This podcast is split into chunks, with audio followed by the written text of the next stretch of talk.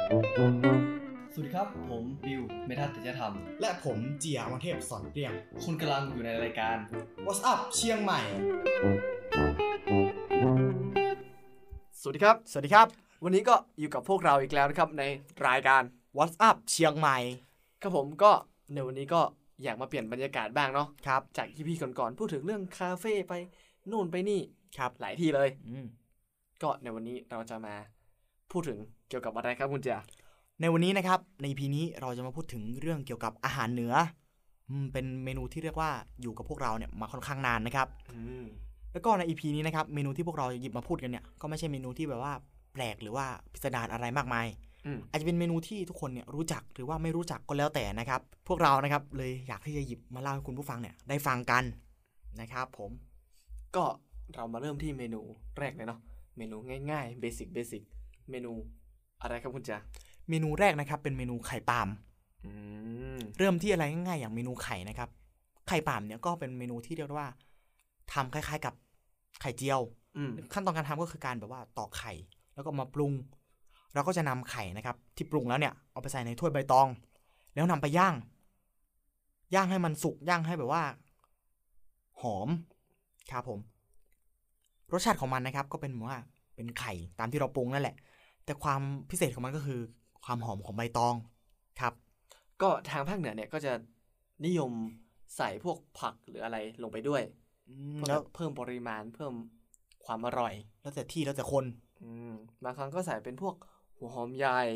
พวกชะโอมประมาณนี้แหละครับผม ครับผม ส่วนที่มาของเมนูไข่ป่ามนะครับ ก็ไม่ได้มีบันทึกไว้แน่ชัดนะ ว่ามาจากที่ไหน หรือเกิดขึ้นเมื่อไหร่ แต่พวกเราก็คิดกันเล่นๆกันเองนะครับว่า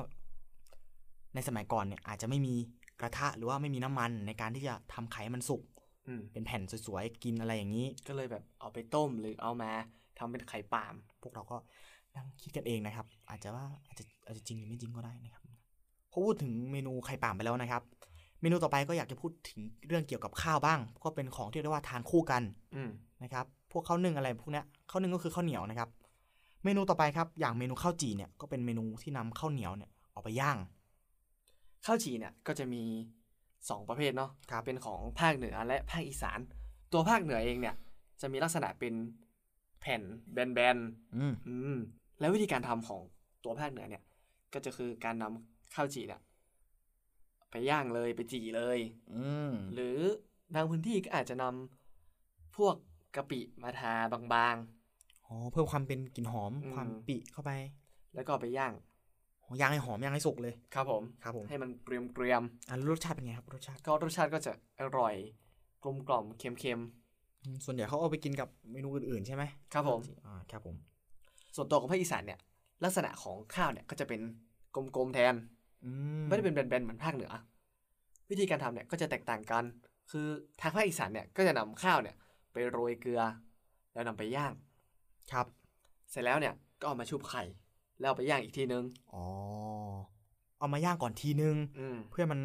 หอมก่อนนี่เหรอแล้วก็เอาไปชุบไข่ ครับผม ย่างให้ไข่สุก ให้เกลือละลาย โอ้ยเกินละลาย อืม จะได้แบบว่านัวๆเค็มๆ อะไรอย่างนี้ ใช่ครับผม ครับผม รสชาติก็จะออกหวานๆเค็มๆมันๆของไข่ด้วย อืม อืม ก็ตามแล้วแต่เราจะปรุงเนาะ อย่างของเหนือก็อาจจะมีความเป็นกลิ่นของกะปิ อืม ของอีสานก็มีความนัวของไข่ อืม นะครับ ก็ส่วนที่มาเนี่ยก็จะไม่แน่ชัดนะครับ ก็อาจจะเป็นการนำข้าวที่เหลือมาประยุกต์ใช้ อืม มามาอุ่นถนอมอาหารให้มันเก็บได้นานขึ้นอะไรอย่างนี้ อืม อาจจะเป็นเพราะว่าในสมัยเมื่อก่อนนะครับ เวลาเขานึ่งข้าวแต่ละทีเนี่ย นึ่งข้าวเหนียวแต่ละทีนะครับ อาจจะนึ่งมาเยอะ อืม และบางทีอาจจะเหลืออะไรอย่างนี้ เวคลารับ ไปทำนาเป็นอะไรก็อยากที่จะแบบว่าเก็บให้มันได้นาน อืมก็ครอบครัวของชาวเหนือเนี่ยก็จะเป็นครอบครัวที่ใหญ่ มีหลายคนไม่ว่าจะเป็นปู่ย่านะอาอะไรก็ว่ากันไป เรียกได้ว่าทั้งทั้งแบบทั้งญาติทั้งโคตรตระกูลเลยดีกว่า อืมอยู่รวมกัน อ๋อ ครับผม เวลานึ่งทีเนี่ยก็จะนึ่งทีละเยอะ อื ๆ ม อืม อาจจะมีเหลือบ้างอะไรบ้างก็นำไปทำข้าวจี่กัน ใช่ครับผม ครับผม อะพอพูดถึงข้าวจีแล้วเนี่ย ครับ ก็เมนูที่เป็นคู่กัดคู่แค้นของมันก็คือ ปูครับผม เรียกได้ว่าเป็นสตูพืชของข้าวเลยดีกว่า อืม ในสมัยก่อนนะครับ ชาวเหนือเขาก็นิยมทำนากันเนาะแล้วก็อาจจะมีปูนานะครับ มาทำให้แบบว่าการเกษตรการผลิตข้าวของเขาเนี่ยลำบาก อาจจะเป็นว่าปูมันเยอะนะครับ ปูนาเยอะเขาก็เลยคิดวิธีกำจัดมันขึ้นมา ก็เลยเกิดมาเป็น 2 เมนูนี้ขึ้นมา นั่นก็คือเมนูปูอ่องกับ น้ำปู อืม เมนูแรกนะครับ อย่างปูอ่องเนี่ยปูอ่องก็เป็นเมนูที่ว่าหน้าตาลักษณะมันก็เป็นแบบเป็นกระดองปู ซึ่งข้างในเนี่ยก็จะเป็นมันปูนะครับไปผสมกับไข่แล้วนำกลับมายัดไส้แล้วเอาไปนึ่งหรือเอาไปย่าง รสชาติของมันเนี่ยก็จะออกหวานหวานๆมันมันๆนัว จิ้มกับข้าวเหนียวร้อนๆเนี่ยแซ่บคัก ๆส่วนน้ำปูเนี่ยวิธีการทำเนี่ยก็แตกต่างกับปูอ่องมากเลยครับผม อืม วิธีการทำเนี่ยก็คือการนำปูนาเนี่ยมาล้างให้สะอาด เสร็จแล้วเนี่ยก็เอาไปโขลกทั้งตัวเลยครับผม โขลกให้มันเละเลยฮะ ครับ แล้วใส่อะไรบ้างครับ ก็ใส่พวกขมิ้น อืม ใบมะกรูด ครับ ใส่พวกตะไคร้แต่ที่แน่ๆเนี่ยต้องใส่ตะไคร้ แน่นอนเลยต้องมีตะไคร้ ครับผมเพื่อ ครั ดั บ บกลิ่นคาว อืม เสร็จแล้วก็กรองเอาแต่น้ำเอากากทิ้งไปให้หมด ครับ แล้วเอาไปเคี่ยว ให้มันเหนียวก็จะได้เป็นน้ำปูมา ลักษณะของสีมันก็จะเป็นสีดำๆครับผม อืมนึกภาพไม่ออกให้นึกถึงแบบว่ากะปิเนาะ อืม แต่แทนที่จะแบบว่าทำมาจากเคย หรือว่าทำมาจากพวกกุ้งอะไรอย่างนี้ น้ำปูก็เรียกได้ว่าเป็นกะปิของเหนือเลย ของภาคเหนือ อืม ก็ทำมาจากปู นา ครับผม พอเข้าช่วงหน้าฝนเนี่ย ครับ หน่อไม้ของภาคเหนือเนี่ยก็จะผุดขึ้นเยอะเต็มเลย อืม อืมคนเหนือส่วนใหญ่เนี่ยส่วนมากก็จะนำพวกหน่อไม้เนี่ย ไปปรุงอาหารเป็นพวกหน่อไม้ต้ม หน่อไม้ดอง แกงหน่อไม้ อืม แต่ในวันนี้เนี่ย พวกเราจะมาพูดเป็นเมนูหน่อเหมือนกันนะครับ แต่เป็นอาหารกินเล่นของชาวเหนือ อืมอ้าว ซึ่งได้ชื่อเรียกว่า หน่ออัวครับผม ครับ ก็หน่ออัวเนี่ยลักษณะก็จะเป็นหน่อยัดไส้เนื้อหมู อืม เรียบเรียบง่ายๆคล้ายๆไส้อั่วเลย ตัวที่ใส่อ่ะจะเป็นหน่อแทน อ๋อแทนที่ว่าจะเอาไส้อั่วนะครับ ไปยัดในไส้ อืม หมู ก็เอาไส้พวกนั้นอะมายัดในหน่อแทน ครับผม อืม ก็วิธีการทำเนี่ยก็ง่ายๆครับผมก็คือการนำหน่อเนี่ยมากรีด เอา ตรงกลางหน่อขีดให้เป็นเส้นๆ ให้เป็นฝอย อืมครับ ๆ เสร็จแล้วเนี่ยนำเนื้อเนี่ยเข้าไปยัด อืม ส่วนตัวเนื้อเนี่ย ปรุงเหมือนไส้อั่วเลย จะปรุงแบบไหนก็ได้ตามใจชอบเลยครับผม พอยัดเสร็จแล้วก็นำไปทอดหรือนำไปนึ่ง อืมให้สุกแล้วค่อยกลับมากิน ครับผม รสชาติของหนออั่วนะครับ รสชาติมันก็เหมือนกับไส้อั่วเลยนั่นแหละ แต่มันจะเพิ่มความกรุบของหน่อไม้ เข้ามาด้วย ก็เรียกได้ว่าเป็นไส้อั่วนั่นแหละ แต่ว่าใส่หน่อไงบอกว่าเอาหน่อมาแบบทำเป็นบรรจุภัณฑ์มัน อืม อืม ส่วนตัวที่มาของหน่ออั่วนะครับหน่ออั่วเนี่ยถ้าเกิดพูดถึงมันเนี่ยก็ต้องพูดถึงไส้อั่วญาติของมัน อืม การอั่วนะครับเป็นการเรียกการทำอาหารของคนลาวนะครับ คือการนำเนื้อเนี่ยไปปรุงรสแล้วนำมายัดไส้ อ๋อ นั่นคือการอัวครับผม แล้วพอนำยัดไส้แล้วเนี่ยก็ไปทอดนะครับ หรือว่าไปนึ่งให้สุกแล้วค่อยนำมากิน อื อื ม มอย่างที่พูดไปนั่นแหละ ก็เป็นเมนูที่นิยมทำในหน้าฝนอย่างที่คุณบิวบอกจริงๆนั่นแหละครับ อืม เพราะว่าหน่อมันขึ้นเยอะอืมอาจจะแบบแบบว่าเบื่อแกงเบื่อต้ม เบื่อพวกหน่อดองแล้วอะไรอย่างนี้ และเสียดายหน่อด้วย อืมก็เลยเอาไปทำเป็นหน่ออัวแทน ก็กลายเป็นอาหาร เอาไปสัก เอาไปเอาไป ก็เรียกได้ว่ากลายเป็นอาหารกินเล่นของชาวภาคเหนือไปเลย กินเล่นกินจริงจังก็ได้ครับ อร่อย ครับผม ครับผม อ่ะพอพูดถึงหน่ออวนแล้วเนี่ย สิ่งที่นึกถึงตามขึ้นมาก็คือเป็นแกงในงานศพ เป็นแกงที่มาจากงานศพ ครับผม ครับ คือแกงตัวนี้เนี่ย มันจะผสมหน่อลงไปด้วย เลยทำให้นึกถึงขึ้นมา อืม ซึ่งชื่อว่าแกงโฮะครับผม แกงโฮะเนี่ย แต่แรกเดิมทีเนี่ย มันไม่ใช่แกงโฮะนะ มันเป็นแกงฮังเลมาก่อน แกงฮังเลเนี่ย ลักษณะของมันก็จะเป็นตัวเนื้อเนี่ย เป็นเนื้อติดมัน มีถั่วลิสง มีขิง ใส่ลงไปในนั้น สีของแกงเนี่ยก็จะเป็นสีออกน้ำตาลเข้ม รสชาติก็จะมีลักษณะเค็มออกเปรี้ยว แต่บางพื้นที่ก็จะออกหวาน อืม อืมก็เขาก็นำแกงฮังเลที่เหลือเนี่ย ไปทำเป็นแกงโฮะ ครับ อืมคือการทำแกงโฮะเนี่ย จะนำแกงฮังเลเนี่ยเออกมาคั่วโดยการนำผักต่างๆ จะเป็นใบมะกรูดบุ้นเส้น ลูกมะเขือพวง แล้วก็หน่อ เอาไปผัดรวมกัน อ่าเอาไปผัดรวมกันก็จะกลายเป็นแกงโฮะ เป็นเมนูเกิดใหม่ ใช่ครับผมมันเป็นเมนูเกิดใหม่จากแกงฮังเลนั่นเอง ก็อาจจะในงานศพอาจจะทำเยอะใช่ไหม ครับผม นเหลือ ก็เอาของก็แบบว่าเหลือก็ไม่อยากทิ้งเสียดายอาจจะแบบประยุกต์มาทำเป็นแกงโฮะ แก แกงโฮะนะครับ อย่างที่คุณบิวบอกไปเลยนะครับ ว่ามันมาจากแกงฮังเล อืม ซึ่งแกงฮังเลเนี่ยก็เป็นอาหารที่แบบว่ามาจากชาวพม่า ซึ่งเขาก็คาดการณ์ว่าน่าจะเกิดขึ้นที่วัดนะครับ เพราะว่าในวันสำคัญทางศาสนาเนี่ย อย่างเช่นวันเข้าพรรษา วันออกพรรษา วันสงกรารหรือว่าวันอะไรทางศาสนาเนี่ยครับ อืม ชาวบ้านก็เลยนำอาหารเนี่ยมาถวายกัน อืม และถวายแต่ละทีเนี่ยก็ถวายเยอะ จึงทำให้พระเนี่ยฉันไม่หมด อืม แล้วก็เหลือในสมัยก่อนอาจจะไม่มีตู้เย็นนะครับ ไม่มีตู้เย็นก็เลย ไม่สามารถที่จะรักษาหรือว่าเก็บไว้ได้นานเพราะแกงเดี๋ยวก็เป็นแกงแบบแกงเป็นน้ำๆอะไรอย่างนี้นะ อืม มันแป๊บเดียวก็แป๊บเดียวก็เสียละ วันสองวันอย่างมากที่สุดอะใช่ไหม ครับผม ทีนี้นะครับ อาหารที่นำมาถวายไม่ใช่มีแค่แกงแบบเป็นน้ำน้ำๆใช่ไหมก็จะมีพวก มีพวกห่อนึ่ง หมูปิ้ง มีหมูทอด แกงอ่อมลาบแคบหมูอะไรพวกเนี้ยครับใส่ใส่รวมมากันด้วย อืม แล้วพอมีอะไรพวกนี้นะครับ พอมันจะเสียเนี่ยใกล้จะเสียแล้วเนาะเขาก็เลยเสียดายใช่ไหมไม่อยากจะทิ้ง ก็เลยนำมารวมกัน รวมเนี่ยก็คือการโฮะก็เป็นที่มาของชื่อนั่นแหละครับว่าเป็นแกงเป็นแกงโฮะเป็นแกงที่แบบว่าผผสมปนเปรวมนู่นรวมนี่เข้าหากัน อืม จนออกมาเป็นแกงใหม่ โดยเขาก็จะเอาอาหารที่มันใกล้เสียเนี่ยนะครับไปล้างน้ำเพื่อจะว่าขจัดคราบหรือว่าขจัดบางอย่างที่มันแบบใครจะบูดแล้วเนี่ยออกไป อืม แล้วนำของพวกนั้นนะครับมาผัดรวมกัน ก็มีการใส่บางอย่างเพิ่มเข้าไป เช่น หน่อไม้ดอง ผักกาดขาวแล้วก็แบบอาจจะมีพวกใบมะกรูดหรือตะไคร้แล้วก็ปรุงรสอีกนิดหน่อย อืมเพื่อดับกลิ่นคาว ครับ แล้วก็สามารถนำขึ้นมากินได้อีกรอบหนึ่ง อืมพอพูดถึงแกงที่มีสีลักษณะเป็นสีน้ำตาลเนี่ย สิ่งที่ขาดไม่ได้เลยก็คือแกงกระด้างครับผม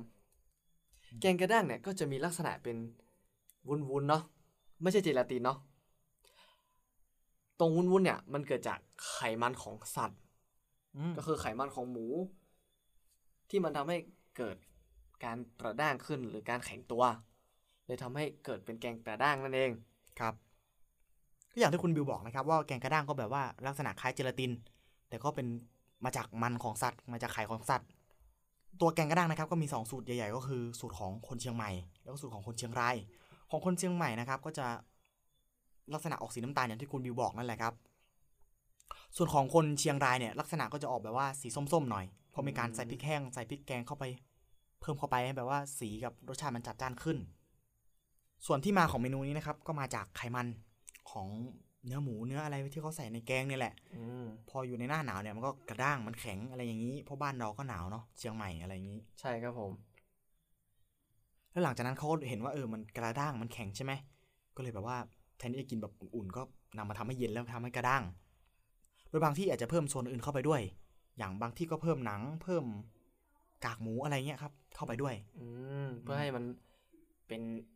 วุ้นเป็นก้อนมากขึ้น ครับเพื่อให้มันมันเพื่อให้มันแบบว่าอาจจะแคบหมูเข้าไปเพื่อที่แบบว่า ให้มันกรอบๆอะไรอย่างนี้ อืม เพิ่มกากหมูเข้าไป อย่างที่บอกไปตอนแรกนะครับ ว่ามันมีอยู่สองแบบเนาะก็คือแบบสีน้ำตาลกับแบบสีส้ม ของสีน้ำตาลเนี่ยก็เป็นของคนเชียงใหม่นะครับ ก็คือเป็นลักษณะก็คือแบบคล้ายๆกับคล้ายๆกับพะโล้เลย อืม ก็จะเน้นที่พริกไทยเนี่ยเป็นหลักสูตรของเชียงรายก็พูดไปแล้วนะครับ ว่ามัน ใส่พริกแดงเยอะ อืมก็ทำให้มันสีส้ม อืม อะไรอย่างนี้นะครับผม วิธีการทำเนี่ยก็คือการนำเนื้อหมูเนี่ยไปเผาไฟให้ไหม้ก่อน อืม เสร็จแล้วก็เอานำไปต้มคล้ายๆพะโล้ ครับผม อืม ส่วนขั้นตอนที่เหลือนะครับ ก็นำไปทำมันเย็น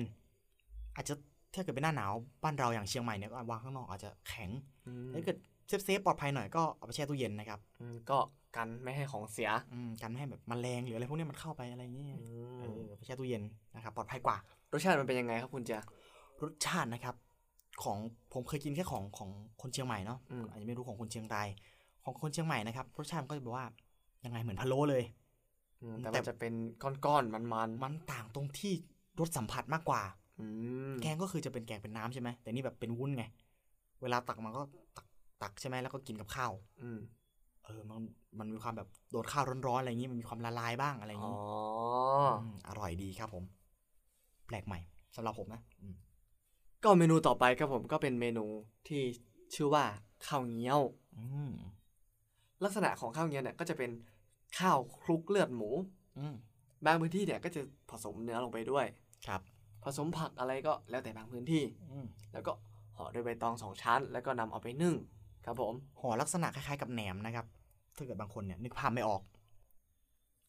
แล้วพอนึ่งจนสุกนะครับ ก็นำมานิกินกับ พวกกระเทียมเจียวกับพริกทอด อืม ซึ่งรสชาติของมันนะครับ ก็มันมันๆนัวๆนั่นแหละเพราะว่าอาจจะผสมเนื้อหมูไปด้วยแล้วก็กินเพลินดีนะครับผมกินกับ กระเทียมเจียวแล้วก็พริกทอด ก็ส่วนตัวของที่มาเนี่ยครับ ในสมัยก่อนเนี่ยเขาไม่ได้ใช้เลือดหมูนะเขายังใช้เลือดวัวเลือดควายกันอยู่ อืม เพราะว่าณตอนนั้นเนี่ยวัวกับควายเนี่ย เยอะไม่ได้เยอะเท่าหมูเหมือนตอนนี้ ก็เลย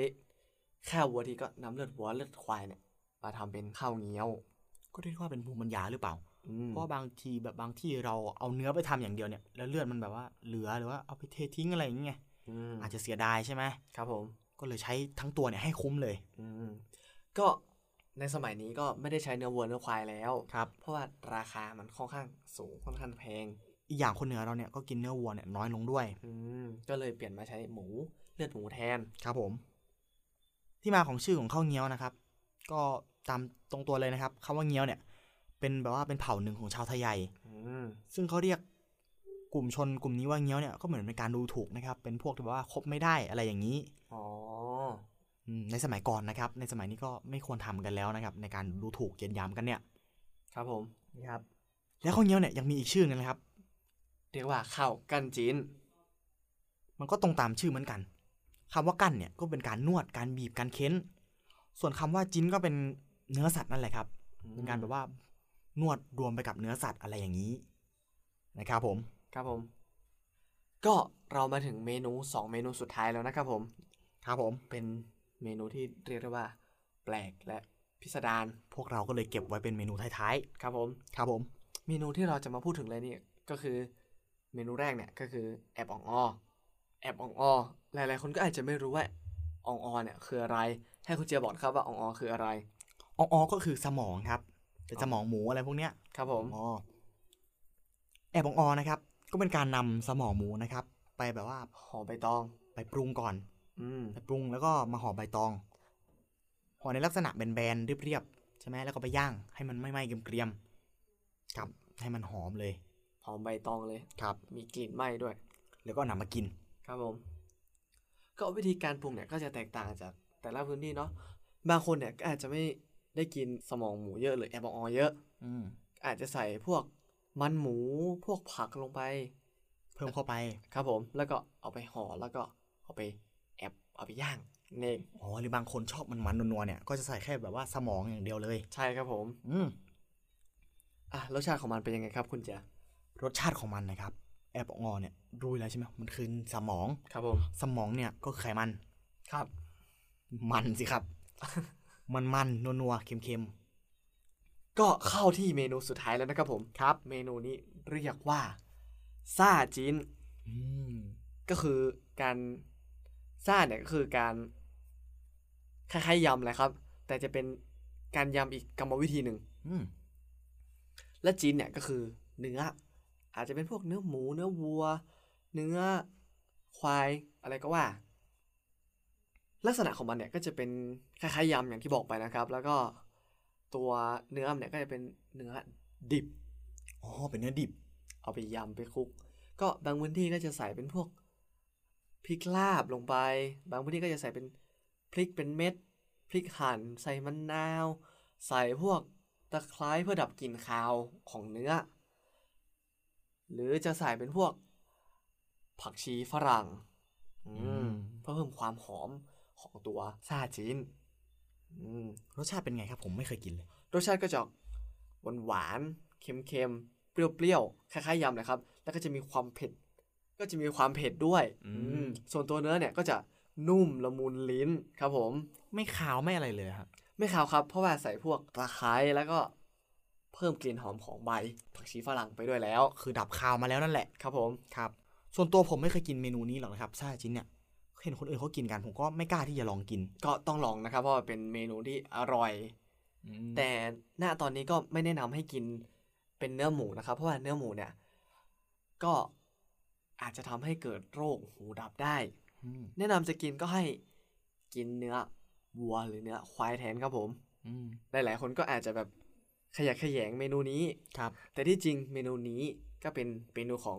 ภูมิปัญญาชาวบ้าน อืม ก็คล้ายๆ จุของภาคอีสานแหละครับผม ครับผม ก ก็สำหรับ EP นี้พวกเราก็ได้พูดไปครบ 10 เมนูแล้ว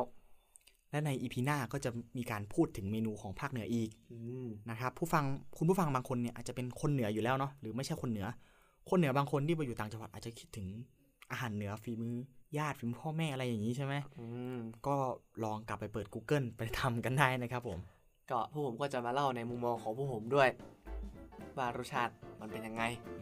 พวกผมกินแล้วรู้สึกยังไง ครับ ก็สำหรับ EP นี้ก็ขอตัวลากันไปก่อนนะครับผม สวัสดีครับ สวัสดีครับ Thank